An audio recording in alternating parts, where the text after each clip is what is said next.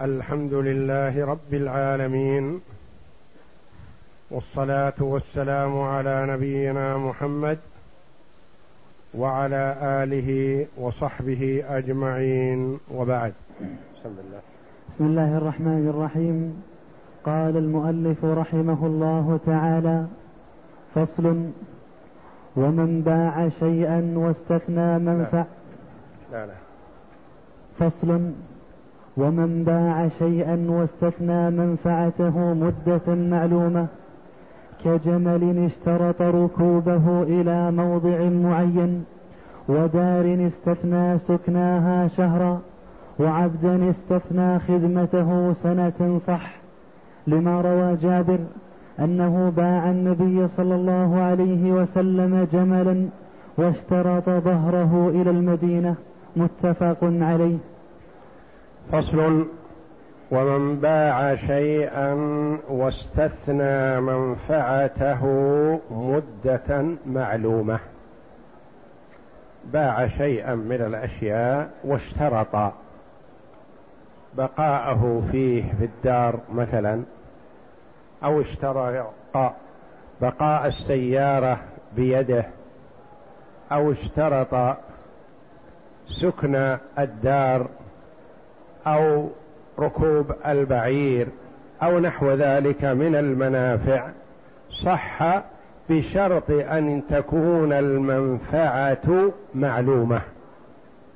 المنفعة معلومة، يقول مثلا: أبيعك السيارة هذه ب20,000 على أن تبقى معي إلى ما بعد صلاة الجمعة من القادمة. هذا صحيح. قال: أبيعك هذه السيارة ب20,000 على أن تبقى معي حتى أشتري سيارة بدلها.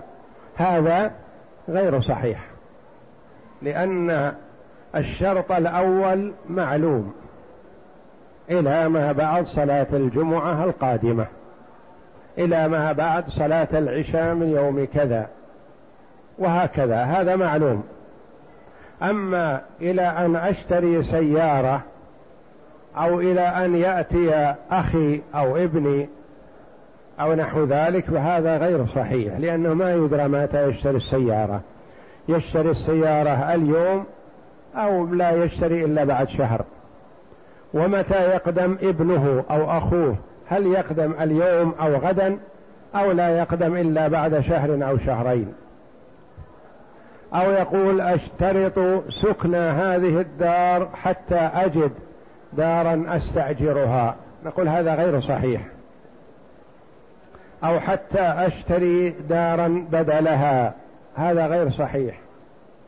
أو حتى أتمكن من الرحيل، هذا غير صحيح، لأنه مجهول. والثنيا يشترط أن تكون معلومة. يقول: كجمل اشترط ركوبه إلى موضع معين. قال: أبيعك هذا البعير على أن أركبه إلى الطائف أو إلى جدة، أو أبيعك هذه السيارة على أن أسلمها لمندوبك بالرياض، صح. ودار استثنى سكناها شهرا. قال: أبيعك هذه الدار بكذا وأستثني سكناها لمدة شهر. وعبد استثنى خدمته سنة. قال: أبيعك هذا الرقيق بكذا على أن يبقى عندي لمدة سنة أو 7 أشهر أو أقل أو أكثر، لما روى جابر أنه باع النبي صلى الله عليه وسلم جملا واشترط ظهره إلى المدينة. جابر رضي الله عنه باع على النبي صلى الله عليه وسلم جملا، واشترط جابر على النبي أن يركب الجمل إلى المدينة.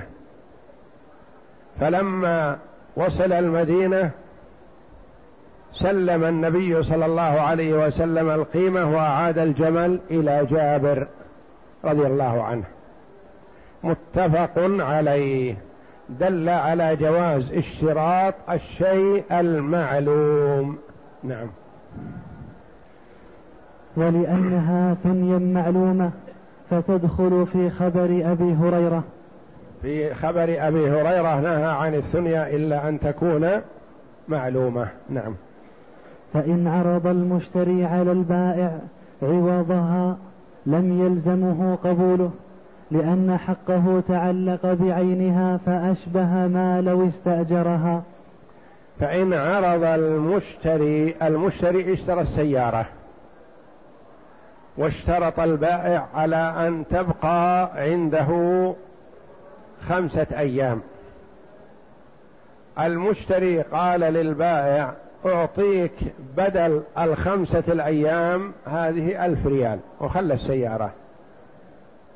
أبى البائع قال لا، السيارة هذه أنا أعرف لها وأريح لي أن تكون معي 5 الأيام ولا أريد مبلغ، فلا يلزم. قال له خذ القيمة وخذ الأجرة وتنازل عن حقك، لا، يقول أنا سيارتي هذه اشترت 5 أيام تبقى معي 5 أيام، وهكذا. ولا يلزم أن يرضى بطلب المشتري.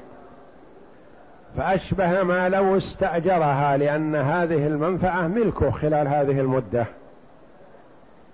وإن أراد البائع إجارتها، نعم اقرأ، وإن أراد البائع إجارتها تلك المدة فقال ابن عقيل يصح في قياس المذهب لأن باع السيارة واستثنى الانتفاع بها لمدة 10 أيام، ثم أراد البائع أن يؤجر هذه 10 الأيام على شخص آخر، هل يمنعه المشتري؟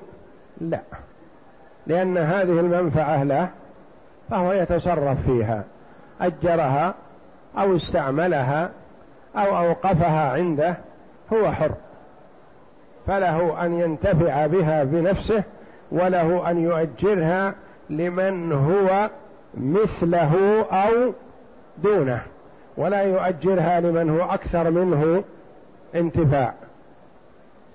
فقال ابن عقيل يصح في قياس المذهب لأنه استحق نفعها فملك إجارتها كالمستأجر. مثل المستأجر إذا أراد أن يؤجر بقية مدته فله ذلك. نعم. وإن أتلف المشتري العين فعليه قيمة المنفعة لتفويته حق غيره.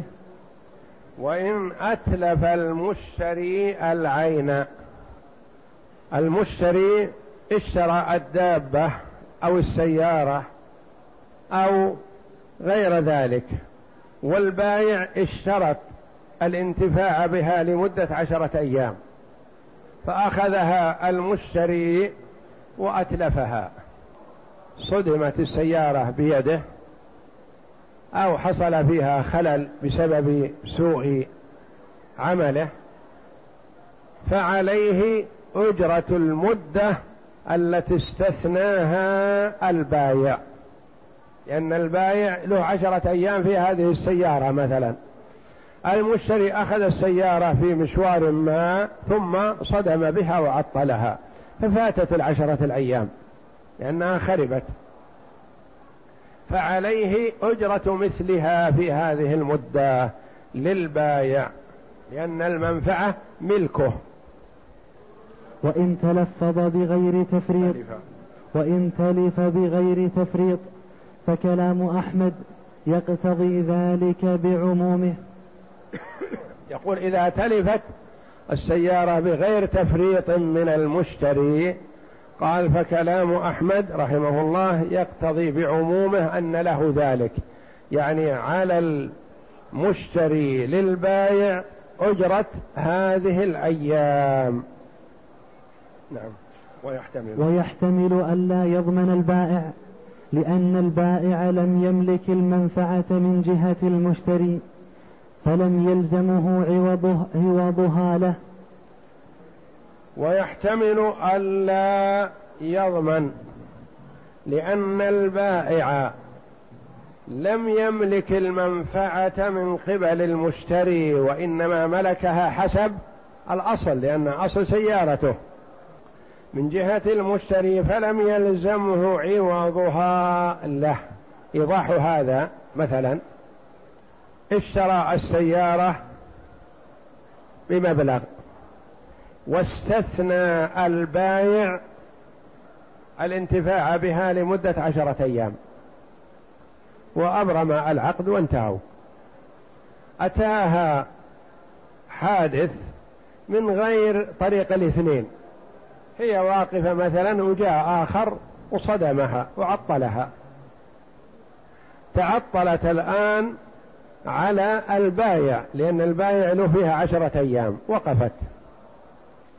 يقول المؤلف رحمه الله: فكلام أحمد يقتضي بعمومه أن له ذلك، أن للمشتري، أن للبائع على المشتري إجرة الأيام هذه. هذا إذا كان المتسبب المشتري فلا إشكال، لأنه حرم البائع حقه 10 أيام، لكن المتسبب غير المشتري وغير البائع. إن كان البائع هو الذي فوت على نفسه، وإن كان المشتري فيلزمه للبائع أجرتها، وإن كان غيرهما. قال: فكلام أحمد يقتضي ذلك بعمومه، لأن له منفعة في هذه السيارة وهذه السيارة تعطلت. قال: ويحتمل ألا يضمن، من هو؟ المشتري، يحتمل ألا يضمن لأن البائع لم يملك المنفعة من جهة المشتري، البائع ما ملك منفعة 10 الأيام هذه من طريق المشتري، وإنما من حسب الأصل، وفاتت عليه من غير فعل المشتري، فلا يلزم المشتري ذلك، بخلاف ما إذا كانت آلت إليه من طريق المشتري، مثل الجائحة في الثمرة، البائع باع الثمرة أصابتها جائحة والمشتري ما انتفع بشيء، من أين المشتري ملك المنفعة الثمرة هذه؟ من طريق البائع. وهل استفاد من الثمرة هذه؟ ما استفاد، فيرجع إلى من باع عليه. لكن بالنسبة للثنيا هذه، البائع ما ملك 10 الأيام هذه من طريق المشتري. لو أن المشتري مثلا الرجل استأجر سيارة 10 أيام ثم تعطلت خربت من غير طريق المشتري ولا من طريق البائع، تستمر الإجارة؟ لا، تتوقف. ما انتفعنا بالأجرة، ما انتفعنا بالمستأجر. فكذلك هنا، هنا البائع ما ملك المنفعة من المشتري، يعني ما استأجرها منه، وإنما على الأصل، فاتت عليه. قال: ويحتمل أن لا يضمن لأن البائع لم يملك المنفعة من جهة المشتري، فلم يلزمه، يعني لا يلزم المشتري عوضها له، ما يلزمه. نعم، كما لو تلفت النخلة المبيعة مؤبرة بثمرتها، والحائط الذي استثنى منه شجرة. ويحمل كلام أحمد على من فرط، يعني الأولى والظاهر والله أعلم أنه لا يلزمه، لأنه ما له دخل في هذا. قال: كما لو تلفت النخلة المبيعة المؤبرة بثمرتها، هذه انتبه لها، رجل باع نخلة بأصلها، وهذه النخلة فيها طلع، والطلع هذا مؤبر. ايش معنى مؤبر؟ يعني ملقح، جعل فيه اللقاح. الثمرة لمن تكون؟ الثمرة للبائع، والنخلة لمن تكون؟ للمشتري. إذا تلفت النخلة من طريق المشتري فعليه للبائع قيمة الثمرة. تلفت النخلة من طريق البائع فهو الذي أتلف الثمرة على نفسه. تلفت النخلة كاملة بما في ذلك ثمرتها لا من طريق البائع ولا من طريق المشتري بآفة سماوية، هل يلزم المشتري للبائع قيمة الثمرة؟ لا، ما له دخل، ليس هو الذي باعها عليه من أجل أن يغرم قيمتها، وإنما هو اشترى النخلة والثمرة مستثنات، فالرجل مالك للثمرة من الأصل فهي تلفت عليه، مثل السيارة المؤجرة المستثنى أيام معينة تلفت، فالبائع له فيها 10 أيام. من أين ملك ال10 الأيام هذه؟ من الأصل أو ملكها من طريق البائع المشتري؟ ملكها من الأصل، فالظاهر والله أعلم أنه لا يلزمه. ومثل بالنخلة المؤبرة، النخلة المؤبرة التي عليها ثمر تكون للبائع، فإذا تلفت بآفة سماوية فيقال للمشتري تلفت نخلتك واغرم الثمرة للبائع؟ لا، ما له دخل، إن كان هو أتلفها يغرمها، لكن ما أتلفها وتلفت نخلته فيقال له مع تلف نخلتك أضمن الثمرة للبائع، هذا لا يقوله أحد. فكذلك ذاك. قال ويحمل كلام أحمد على من فرط، يعني إذا كان المشتري فرط وضيع المنفعة فيلزمه لا شك. إذا كان فرط، مثلا اشترى السيارة واستثنى البائع 10 أيام، فأخذ المشتري السيارة لحاجة ما وسلمها لولد لا يحسن القيادة، فصدم بها سيارة أخرى فتعطلت، تعطلت منفعة البائع الذي له 10 أيام، لكن تعطلت بسبب ماذا؟ بسبب تفريط المشتري، ما هو بسببه هو مباشرة، وإنما تفريطه، سلمها لولد لا يحسن القيادة فيلزمه أجرة 10 الأيام هذه للبائع. وإن باع المشتري العين صح، وتكون المنفعة مستثناة في يد المشتري، فإن لم يعلم به فله الخيار لأنه عيب، فهو كالتزويج في الأمة. وإن باع المشتري العين صح، مثلا اشترى السيارة من زيد ب10,000 واستثنى زيد الانتفاع بالسيارة لمدة 10 أيام صح، ثم إن المشتري للسيارة بعدما مشى قليل واستلم السيارة أتاه شخص وقال أشتري منك السيارة، أنت اشتريتها بكذا أعطيك مكسب كذا، هل له أن يبيع والسيارة لا تزال مع البائع لأن له بقية مدة؟ نعم، له أن يبيع، له أن يبيع. فإذا كان علم المشتري الآخر الأخير بأن مستثنى فيها مدة فلا خيار له، وإذا لم يعلم قال طيب خذ المكسب هذا لك وسلم بقية القيمة لصاحبها الأول، سلمني السيارة، قالوا لا السيارة مستثنات 10 أيام، قال لا ما علمت أنها مستثنات، أنا أريدها الآن، شو الفائدة بعد 10 أيام انتظر؟ لا. فهل له الخيار؟ له الخيار إذا لم يعلم، أما إن علم أنها مستثنات فلا خيار له، لكن ما علم أنها مستثنات فله الخيار وله الرجوع في البيع. نعم.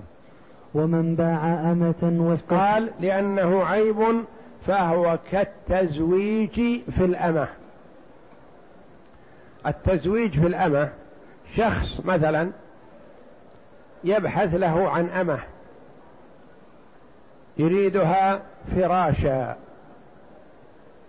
فاشترى من زيد أمته ب10,000 فسلمه إياه، فأخذها المشتري وكأنه أراد استبراءها ليستمتع بها، فأخبرته أنه لها زوج ولا يصح أن يقربها وهي لها زوج، وإنما ممكن تخدمه كما تخدمه بنته وأخته، تخدمه في البيت، لكن ما يخلو به، ما يستمتع بها لأنها بذمة زوج. فلما أراد المشتري الأخير أن يستمتع بها أو يقرب منها قالت لا، أنا في ذمة زوج. فعلم المشتري، فهل له الرجوع؟ نعم له الرجوع، لأن هذا عيب، لأنه يقول أنا اشتريتها من أجل أن استمتع بها، فلما كانت في عصمة زوج ما في فائدة اشتري لها، أريد دراهمي، فله ذلك. لأن الأمة إذا اشتراها الرجل وهي لم تكن في عصمة زوج فيستبرئها عن سيدها الأول، وله أن يستمتع بها كما يستمتع الرجل بزوجته. أما إذا كانت في عصمة زوج حر أو عبد فلا يقربها، لأنه لا يجوز شرعا أن يستمتع بالمرأة رجلان، فكون الأمة ذات زوج هذا عيب فيها، يعني يستحق المشتري لها الخيار إن لم يقنع، لأنه أحيانا يقول أنا لست في حاجة إليها ولا إلى استمتاع، وإنما أنا اشتريتها من أجل أن تخدم أهل البيت وتعمل في البيت مزوجة أو غير مزوجة، هذا لا بأس. أما إذا اشتراها من أجل أن يستمتع بها فتزويجها عيب فيها بالنسبة له. نعم. ومن باع أمة واستثنى وطأها لم يصح، لأنه لا يحل إلا في تزويج أو ملك يمين. ومن باع أمة واستثنى وطأها، باع أمة قال أبيعك إياها لكن تبقى معي في الفراش كما تبقى أمتي فلانة أو زوجتي فلانة، نقول لا، هذه ما يصح استثناؤها شرعا، ما يصح،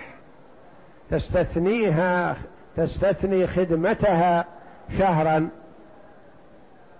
أو أقل أو أكثر لا بأس، تخدم مع أهل البيت لا بأس، لكن تستثني الاستمتاع بها لا، هذا لا يصح استثناؤه، لأن الاستمتاع هذا ما يصح ولا يجوز إلا بأحد أمرين، وهما التزويج أو ملك اليمين، تكون ملكا له. وأما أن يبيع أمة فتنتقل من ملكه ثم يستمتع بها أو يستثني الاستمتاع بها فلا يجوز، لأنه إذا باعها أصبحت أجنبية فلا يجوز الاستمتاع بها. نعم. ومن استثنى مدة غير معلومة لم يصح للخبر، استثنى مما يصح استثناؤه مدة غير معلومة كما قدمنا، مثلا يقول استثني سكن الدار حتى استأجر بيت أو حتى أشتري بيت، أو استثني استعمال السيارة حتى أشتري سيارة بدلها، أو حتى يقدم ولدي أو أخي أو نحو ذلك، هذه مدة غير معلومة فلا تصح. باب الشروط في البيع. باب الشروط في البيع.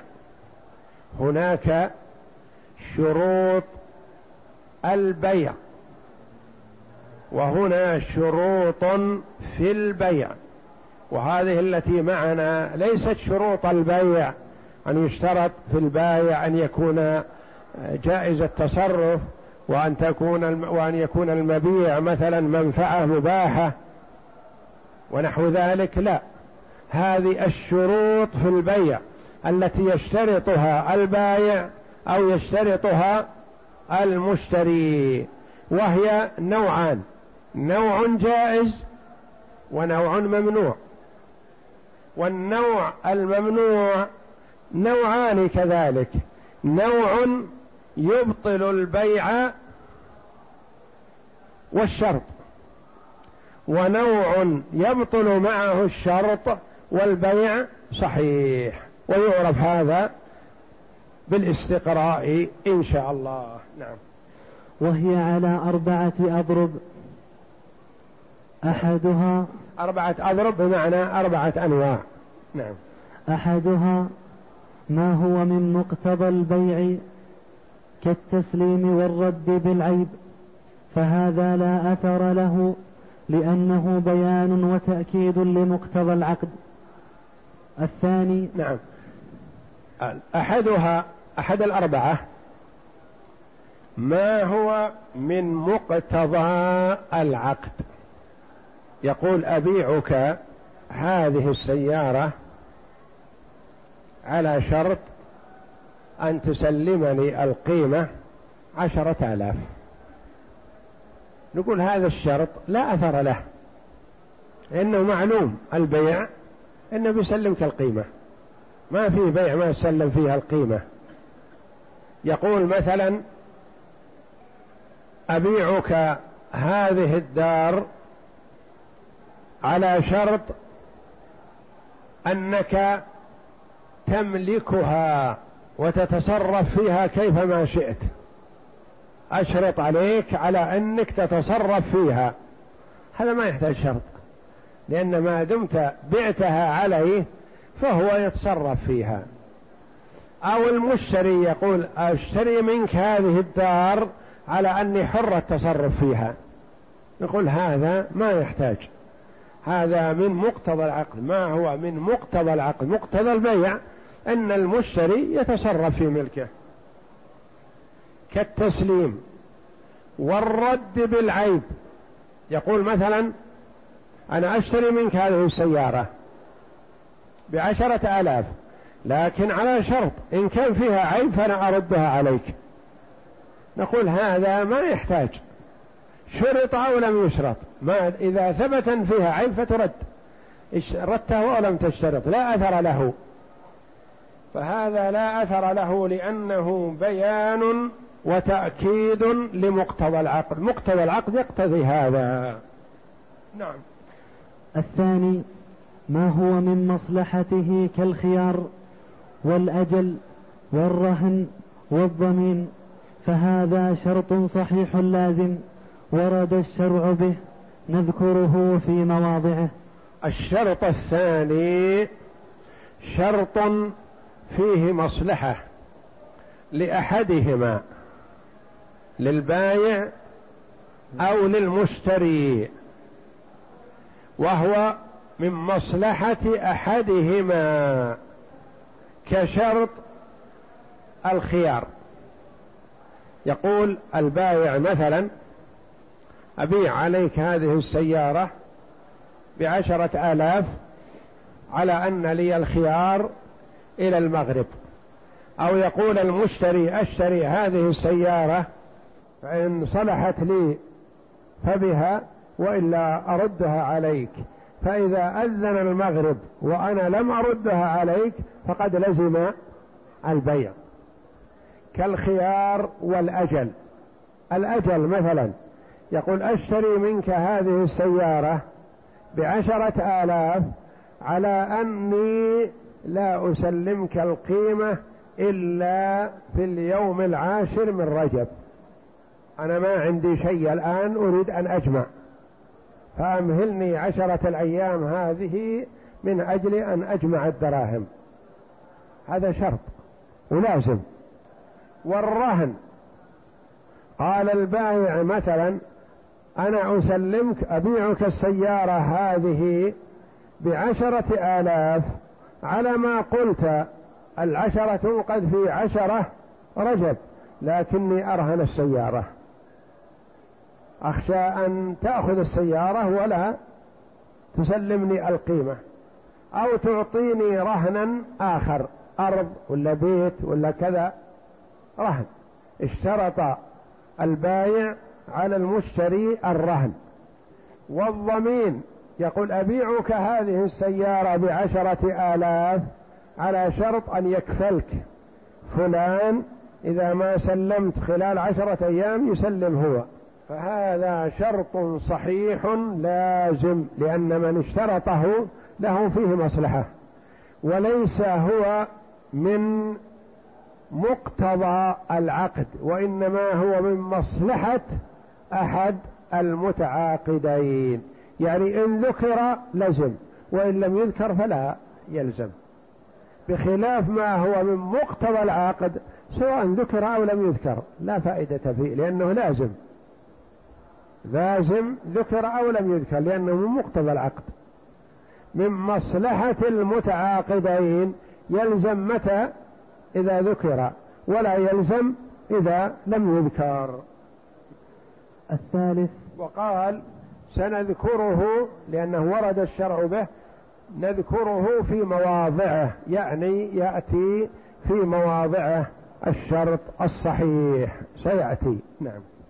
الثالث، شرط ينافي مقتضى العقد، وهو نوعان: أحدهما ما لم يبنى على التغليب والسراية، كشرط ألا يملك ولا يتصرف ولا يسلم ولا يعتق وإن أعتق فالولاء له، أو متى نفق المبيع وإلا رده، أو إن خسر فيه فعلى البائع، فهذا شرط باطل، لقول النبي صلى الله عليه وسلم لعائشة لما أرادت شراء بريرة فاشترط أهلها ولاءها: اشتريها فاعتقيها، فإنما الولاء لمن أعتق. ثم قال: من اشترط شرطا ليس في كتاب الله فهو باطل، وإن كان 100 شرط. متفق عليه. النوع الثالث، لأنه قال 4 أضرب، هذا الثالث ينافي مقتضى العقد، يعني مقتضى العقد التملك، وهذا ينافيه. يقول أبيعك هذه الدار على شرط ألا تبيعها أبدا، نقول هذا ينافي مقتضى التملك، لأن الأصل في التملك أن المالك يتصرف في ملكه. أبيعك هذه الدار على أني أعرضها، فإن أتت لي بمكسب فبها وإلا أردها عليك. أو يقول أشتري منك هذه البضاعة، نحن في أول الموسم، أشتري منك هذه البضاعة فإن صرفتها في الموسم فبها ونعمت، وإلا بعد الموسم أردها عليك. وقل لا، هذا ينافي العقد. هذه كلها شروط تنافي العقد. يقول أبيعها، أشتري منك هذه الدار على أني إن كسبت فيها 100,000 ولا رددتها عليك، نقول لا، هذا ينافي أصل العقد، فيه التملك، والتملك يكون تملك كامل، أن تتصرف في ملكك ربحت أو خسرت ونحو ذلك. أبيعك هذه الدار على شرط ألا تتصرف فيها لا ببيع ولا بإجارة، وإنما تبقى ملكك ولا تسكنها، أنا أبيعك إياها لكن على شرط ألا يسكن فيها أحد لأنها تطل على بيتي مثلا، فأنا أبيعك إياها بكذا لكن لا تسكنها ولا تؤجرها، هل يصح هذا؟ لا، هذا ينافي مقتضى العقد. والدليل على هذا أن بريرة رضي الله عنها كانت أمة مملوكة، فجاءت إلى عائشة رضي الله عنها فقالت إني كاتبت أهلي على وزن كذا وكذا نواة من ذهب فأعينيني، فقالت عائشة رضي الله عنها رحمة ببريرة قالت إن شاء أهلك نقدت لهم المبلغ لأعتقك، فذهبت بريرة فرحة بهذا أنها ستعتق من الآن بفضل الله ثم بعائشة رضي الله عنها. فقال أهلها لا بأس إذا أعطتنا عائشة القيمة بشرط أن يكون الولاء لنا، ولاؤك لنا. فما هو الشرط الباطل هذا؟ شرط الولاء. من هو المعتق؟ عائشة رضي الله عنها، وأولئك باعوا ما أعتقوا، لو كان على سبيل المكاتبة نعم يكون لهم الولاء، لكن عائشة قالت أنقد لهم الثمن كامل الآن ويكون الولاء لي، وهذا هو الأصل. أهل بريرة قالوا لا، تنقد عائشة الثمن ويكون الولاء لنا.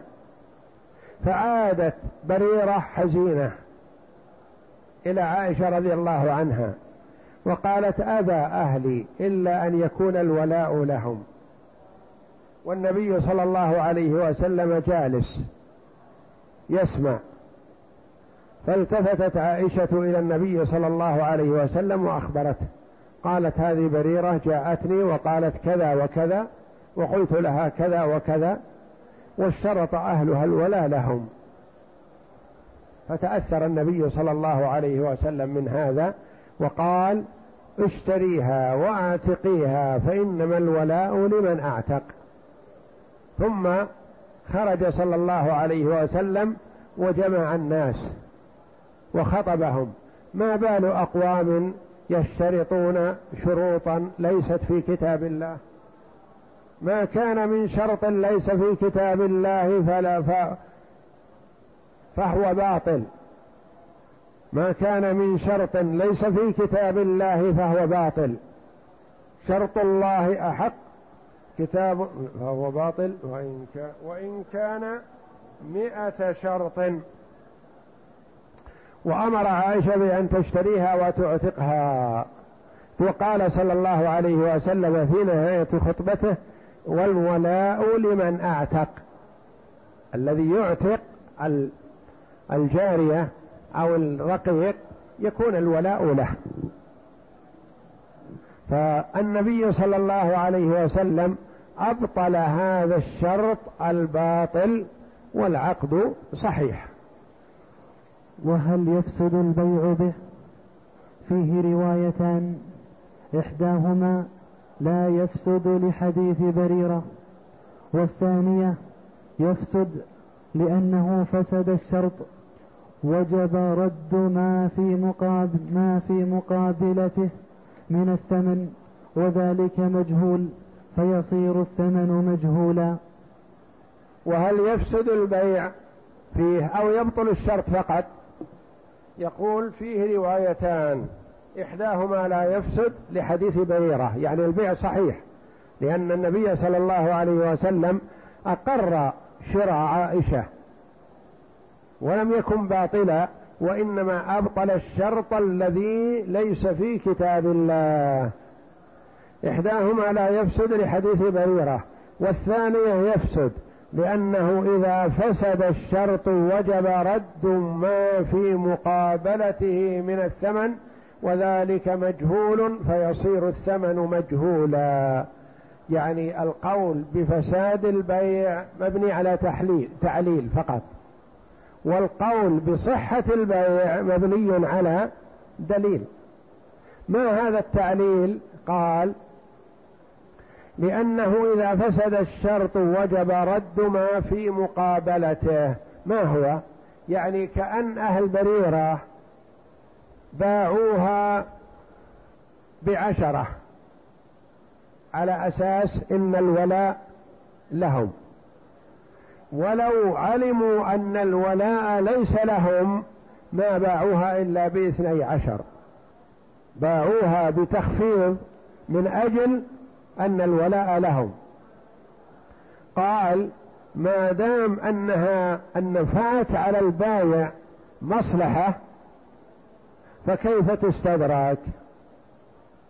ما تستدرك إلا بمعرفة مقدارها، ومعرفة مقدار هذه المنفعة مجهولة. أهل بريرة يقولون نحن خفضنا 5000 من أجل الولاء، غيرهم يقول لا، هي تباع والولاء لكم ب10، تباع والولاء لغيركم ب12، فيحصل خلاف. هل منفعة الولاء هذه تقدر ب2000 أو ب5000؟ والبائع فاتت عليه هذه المنفعة ويحتاج إلى أن يعوض عنها، وإذا عوض عنها صار خلاف ما مقدار هذا التعويض. فلذا قالوا في الرواية الثانية أن البيع كله فاسد، لأنه يترتب عليه جهالة بمقدار تعويض هذه المنفعة التي فاتت على البائع، يحتمل أن لا يصح. والنبي صلى الله عليه وسلم أقر البيع، ولا قول لأحد مع قول رسول الله صلى الله عليه وسلم، قال اشتريها واعتقيها فإنما الولاء لمن اعتق. نقف على النوع الثاني، لأن الشرط الثالث نوعان، ذهب واحد وهو ما كان مخالفا لمقتضى العقد، النوع الثاني أن يشترط أن يعتقه. والله أعلم، وصلى الله وسلم وبارك على عبده ورسول نبينا محمد وعلى آله وصحبه أجمعين.